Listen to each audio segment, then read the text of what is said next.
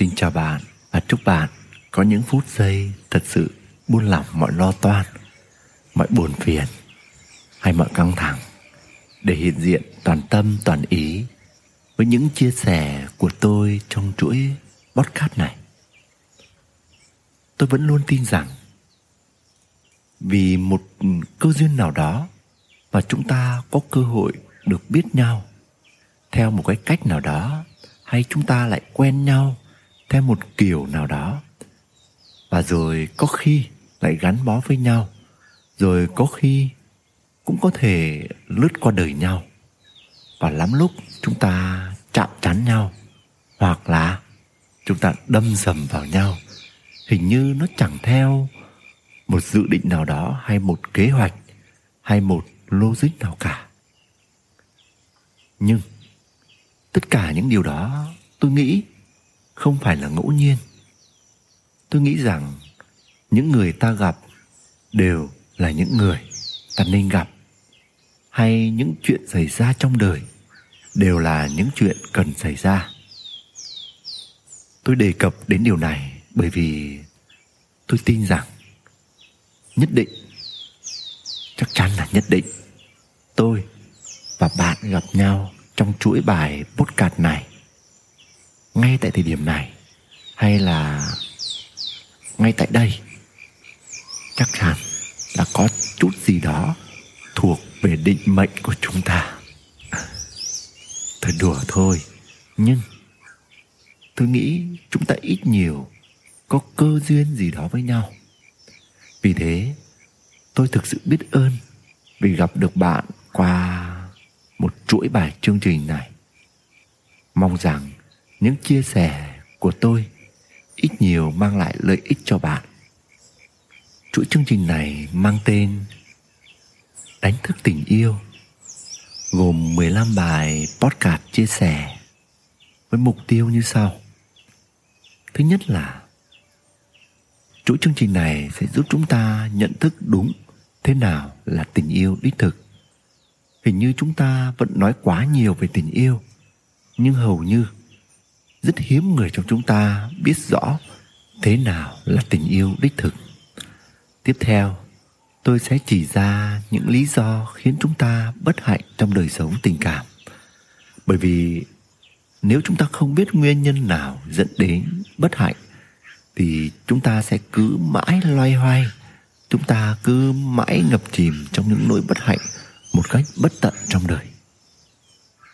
Và tôi cũng sẽ vạch trần những vấn đề trong tiềm thức, khiến chúng ta hình như cứ thu hút những thứ trục trặc hay những thứ dở hơi hay những thứ kiểu như trời ơi đất hỡi trong đời sống tình cảm vào đời mình. Và cuối cùng, tôi sẽ chia sẻ với bạn con đường đi vào bên trong để đánh thức tình yêu đích thực.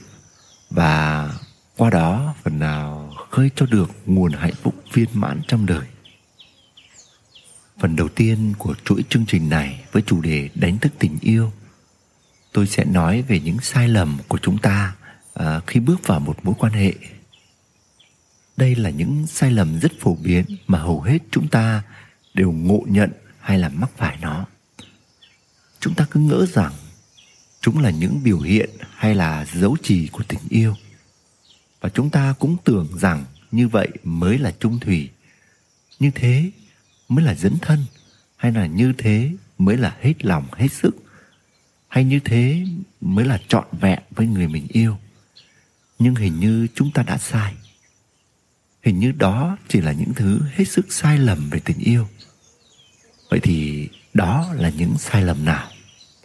Mời bạn hãy đón xem các podcast trong chuỗi chương trình đánh thức tình yêu gồm 10 năm bài chia sẻ này trong bài số 1 này, tôi sẽ đề cập đến sai lầm đầu tiên. Đó là hầu như, hầu hết mọi người chúng ta đều cho rằng tình yêu đích thực là phải gắn kết. Yêu là bắt buộc phải gắn kết. Vậy thì từ đâu chúng ta có cái ý niệm này? Thứ nhất, tôi nghĩ rằng thú thật với bạn, tôi cũng không biết từ đâu tôi cũng đã từng có ý niệm này. Thế nên, tôi cũng đã từng hình như buông lời hứa hẹn một cách thiếu tỉnh thức. Mà sau này, tôi mới biết rằng mình đã từng có thời nông nổi mê muội như vậy. Tôi cứ nghĩ rằng tôi sẽ luôn luôn bên nàng, rồi thì mang lấy trách nhiệm mua vui cũng như giải sầu cho nàng mọi lúc, mọi lời hay là thậm chí tôi còn hứa hùng hứa điên rằng tôi sẽ có mặt bên nàng bất cứ lúc nào, hay là bất cứ trong mọi hoàn cảnh nào nàng cần đến tôi. Tôi cứ nghĩ rằng tôi sẽ dẹp bỏ hết mọi thứ để chạy vù đến nàng, vì nàng là một ưu tiên số một trong cuộc đời tôi. Rồi khủng khiếp đến mức là tôi còn hứa với nàng là tôi sẽ không bao giờ rời xa nàng. Dù núi có lở, hay là dù sông có mòn, hay là dù trời có sập gì gì đi nữa, tôi cũng đạo văn nói đi nói lại cho mùi mẫn, ướt át, cho có vẻ lãng mạn.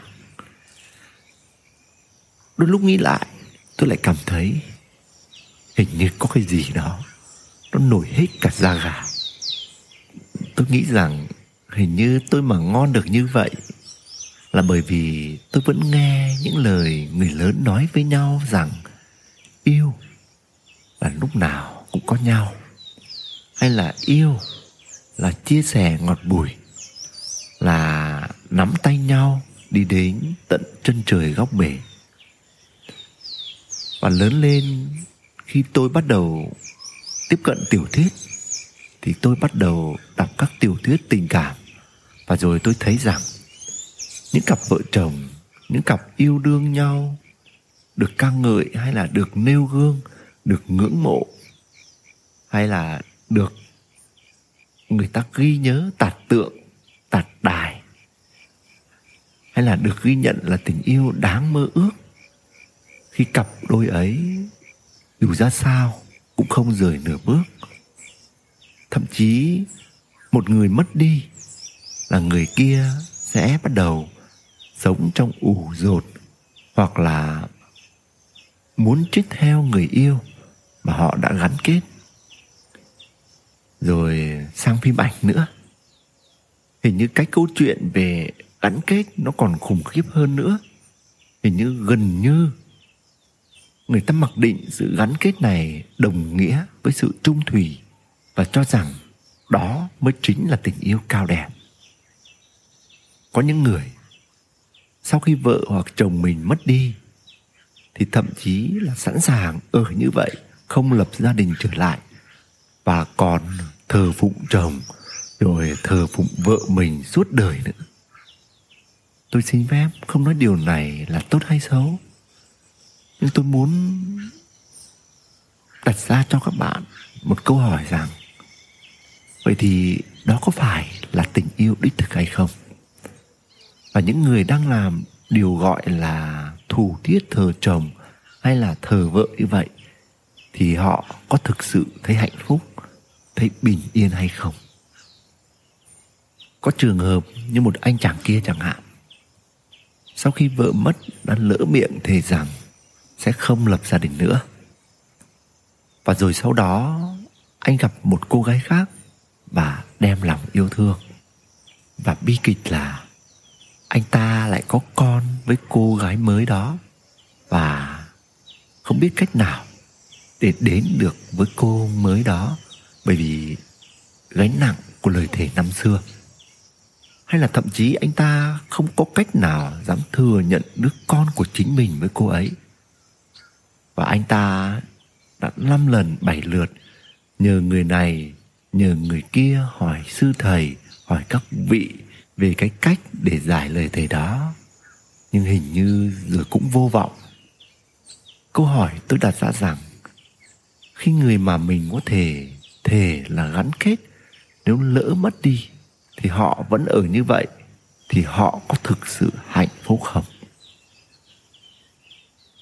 Với sự ca ngợi đó mà số đông vẫn hướng về và gọi đó mới là tình yêu và ngưỡng mộ, thì chúng ta hãy thử phân tích xem từ đâu mà chúng ta có nhu cầu đòi người kia phải gắn kết với ta đến như vậy. Đầu tiên, chúng ta hãy thử nghĩ xem, khi nam và nữ gặp nhau, lý do gì khiến hai người quyến luyến hay là nhớ nhung nhau? Nếu các bạn nói rằng đó là tình yêu. Thì tôi thực sự muốn các bạn đi sâu hơn chỗ này một chút xíu xíu nhé.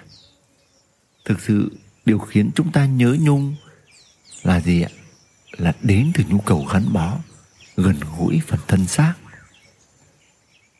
Tôi còn nhớ như in, có một lần tôi tham dự một chương trình của một bậc thầy về tâm linh.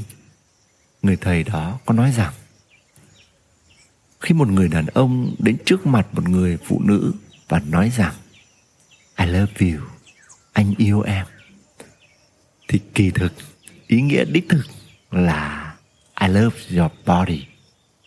Anh yêu cơ thể của em.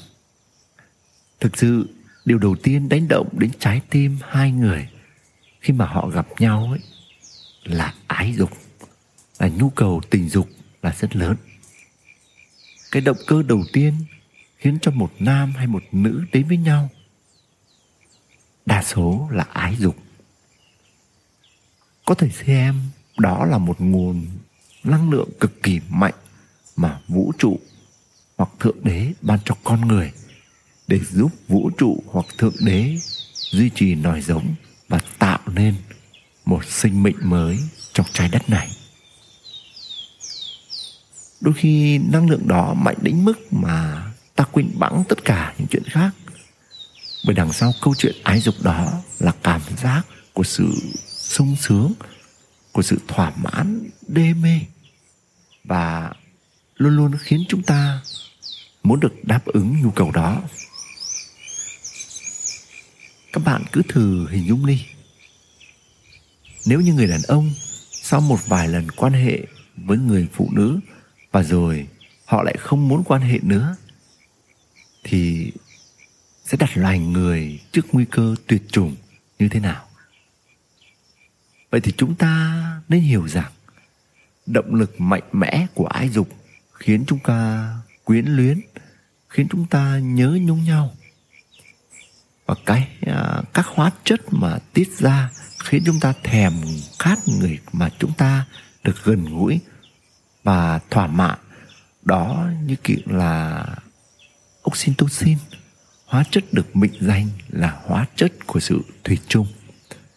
Chính vì vậy mà mong muốn gần gũi, gắn bó với một người không phải vì chúng ta quá yêu người đó, mà chính xác là hóa chất được tiết ra khi chúng ta quan hệ thể xác một người.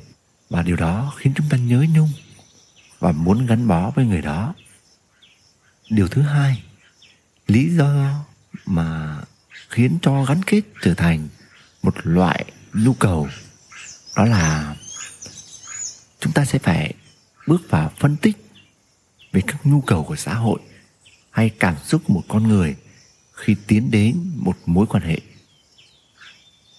Chúng ta thấy rằng rất nhiều người cô đơn, nên họ rất mong muốn có người yêu hay là có rất nhiều người cần được chia sẻ buồn vui, nên họ muốn đi tìm người yêu.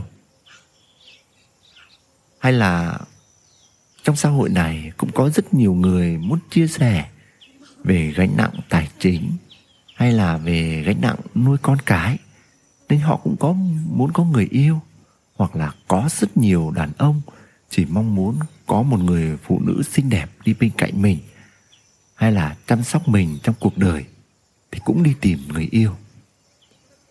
Vậy dưới cho cùng, tất cả các nhu cầu cơ bản nhất của một con người, từ ờ, nhu cầu về sinh học, sinh lý, tinh thần, cảm xúc, hay là nhu cầu khẳng định, hay là nhu cầu thể hiện bản thân, hay là nhu cầu được tôn trọng, nhu cầu được yêu thương đều cần một đối tác đáp ứng cho mình.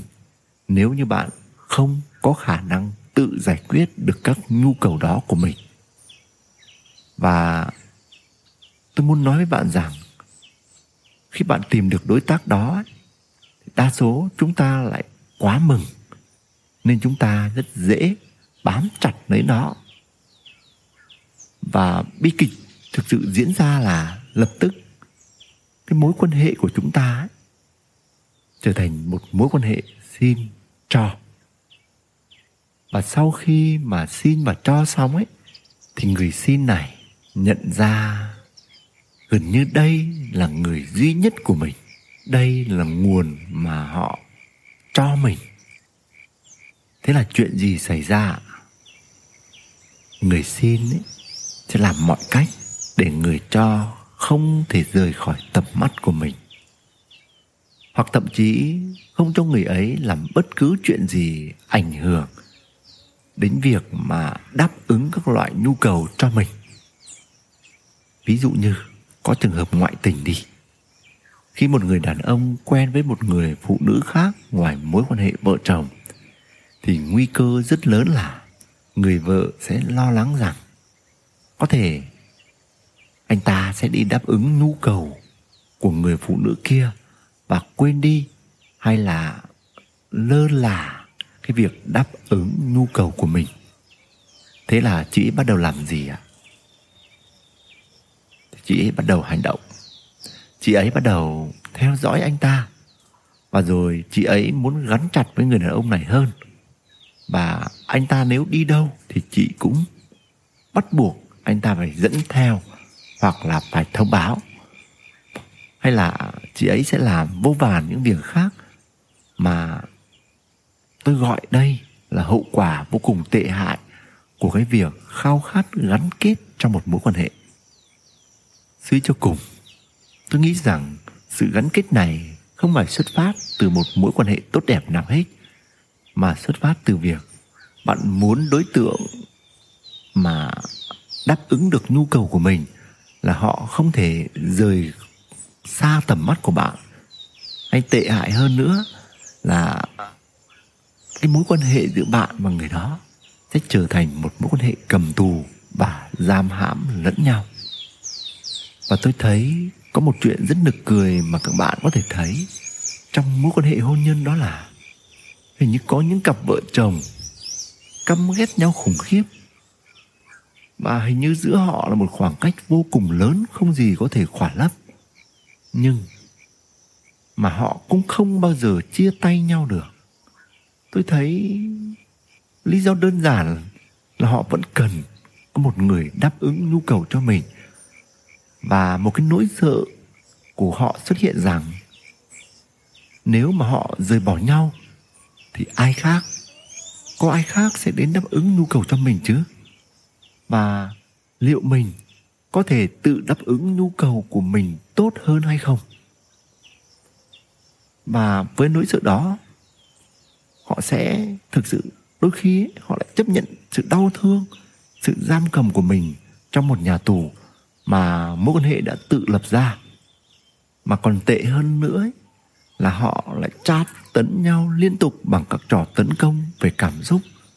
Nhưng họ vẫn ở chung với nhau trong một mái nhà và bạn thử nghĩ lại mà xem. Loại tình yêu gắn kết đó thì thực sự có gì đó tự do đâu? Hay là có gì đó tự do trong cuộc sống, cuộc đời mình đâu? Hay là có giúp bạn tự do trở thành chính mình? Hay là tự do trong việc khám phá chính bản thân mình? Hay là tự do trong trong việc trưởng thành hơn đâu? Nhưng có rất nhiều người khi nghe đến sự tự do trong tình yêu thì lại lập tức có nỗi sợ hãi của họ họ sợ rằng, nếu tôi cho người ấy sự tự do, thì người ấy đi đến với người khác thì sao? Đúng không? Nhưng cái vướng duy nhất của bạn là bạn nhầm bạn nhầm tưởng rằng tình yêu là đi liền với sự gắn kết. Tình yêu là sự giám sát chặt chẽ, hay là tình yêu là không cho đối tượng thoát khỏi mình, thì nên ngay lập tức cái sự tự do sẽ trở thành kẻ thù của loại tình yêu gắn kết mà đa số chúng ta đang hướng đến. Nhưng bạn hãy thử nhìn lại đi. Bạn đau khổ biết bao nhiêu khi cho rằng tình yêu là gắn kết theo kiểu đó và đối tượng của bạn cũng thực sự đau khổ biết chừng nào. Có một câu chuyện có thể ẩn dụ cho tình yêu đích thực mà bạn có thể đã đọc đâu đó rồi. Đó là có một người đàn ông rất mê chim. Và anh ta nuôi một con chim quý. Anh ta chăm sóc nó hết lòng, từng ly, từng tí. Anh ta cho nó ăn đúng loại thức ăn nó thích. Hay là châm nước cho nó đầy đủ và nuôi nó trong một cái lồng hình như cực kỳ đẹp. Và ngày này qua ngày khác anh ta thấy nó hình như không vui. Tiếng hót của nó ngày càng trở lên dở đi. Trông nó thì bắt đầu ù sầu, rồi ù rột. Thế rồi anh ta mới mang nó đến gặp một nhà thông thái hỏi rằng, tại sao tôi chăm sóc nó kỹ đến như thế mà nó không vui vẻ gì cả? Lúc đó, nhà thông thái mới nói với anh ta rằng nếu bạn tin rằng bạn thể hiện tình yêu với con chim quý này bằng cách mà bạn nâng niu nó trong một cái lồng nhỏ bé như thế, thì chắc chắn con chim đó không những ủ rột, mà đến một thời gian nào đó có thể nó sẽ chết đi. Bởi vì con chim đó nó không được sống trong vùng nó cần được sống và được sống đó chính là bầu trời. Nhà thông thái mới nói tiếp rằng, sự giam cầm này dù trong nhung lụa cũng không thể mang lại niềm vui và hạnh phúc cho bất cứ ai, dù chỉ là con chim. Và tình yêu thể hiện đúng đắn nhất là để con chim đó được sống một cách tự do, một cách yên bình ở nơi nó thuộc về. Và thế là anh ta mở cửa lồng và con chim vui mừng bay đi. Và anh ta cũng thẫn thờ và ngỡ là con chim đã bay đi mất. Nhưng một thời gian sau, con chim bay về và quanh quẩn bên anh ta. Và cứ như thế, nó bay đi, bay về. Vậy thì câu hỏi đặt ra là, anh ta có mất đi con chim đó hay không? Xin thưa với bạn rằng chính khi bạn dám mở lồng để con chim được tung cánh bay, anh ta mới thực sự có được con chim đó. Và khi con chim bay trở về, đó là lúc tình yêu đã thực sự được chắp đôi cánh tự do. Và khi tình yêu được nảy nở trên sự tự do ấy, thì tôi nghĩ rằng đó mới chính là tình yêu đích thực. Và giờ đây tôi và bạn có nhận ra điều gì chưa? Rằng gắn kết chỉ là một sự khao khát của cái phần yếu ớt của cái tôi nhỏ bé mà thôi. Còn tôi nghĩ rằng tự do mới thực sự là phẩm chất của tình yêu đích thực. Bạn thấy đó, hầu như ai trong chúng ta cũng đem sự gắn kết ra để định nghĩa về tình yêu nhưng thực sự, đó là cái giết chết tình yêu. Tôi nghĩ thế. Gắn kết. Tôi nghĩ đó là một sai lầm rất phổ biến trong tình yêu. Và nó sẽ tạo ra không biết bao nhiêu là khổ đau và bế tắc. Và khi bạn còn khao khát sự gắn kết, chắc chắn bạn sẽ chưa thể chạm tới được tình yêu đích thực. Vậy mà đôi khi chúng ta không chỉ gắn kết, mà chúng ta còn vướng phải nhiều sai lầm tệ hại khác dưới những tên gọi mà rất nên thơ, rất trữ tình, rất đẹp hay rất quyến rũ. Và đó cũng chính là sai lầm tiếp theo mà tôi muốn chia sẻ với bạn qua podcast tiếp theo. Đó là sai lầm, yêu là đam mê. Mời quý thính giả hãy đón xem podcast số 2 sẽ nói về sai lầm này. Yêu là đam mê. Xin chào và hẹn gặp lại bạn trong podcast thứ hai này.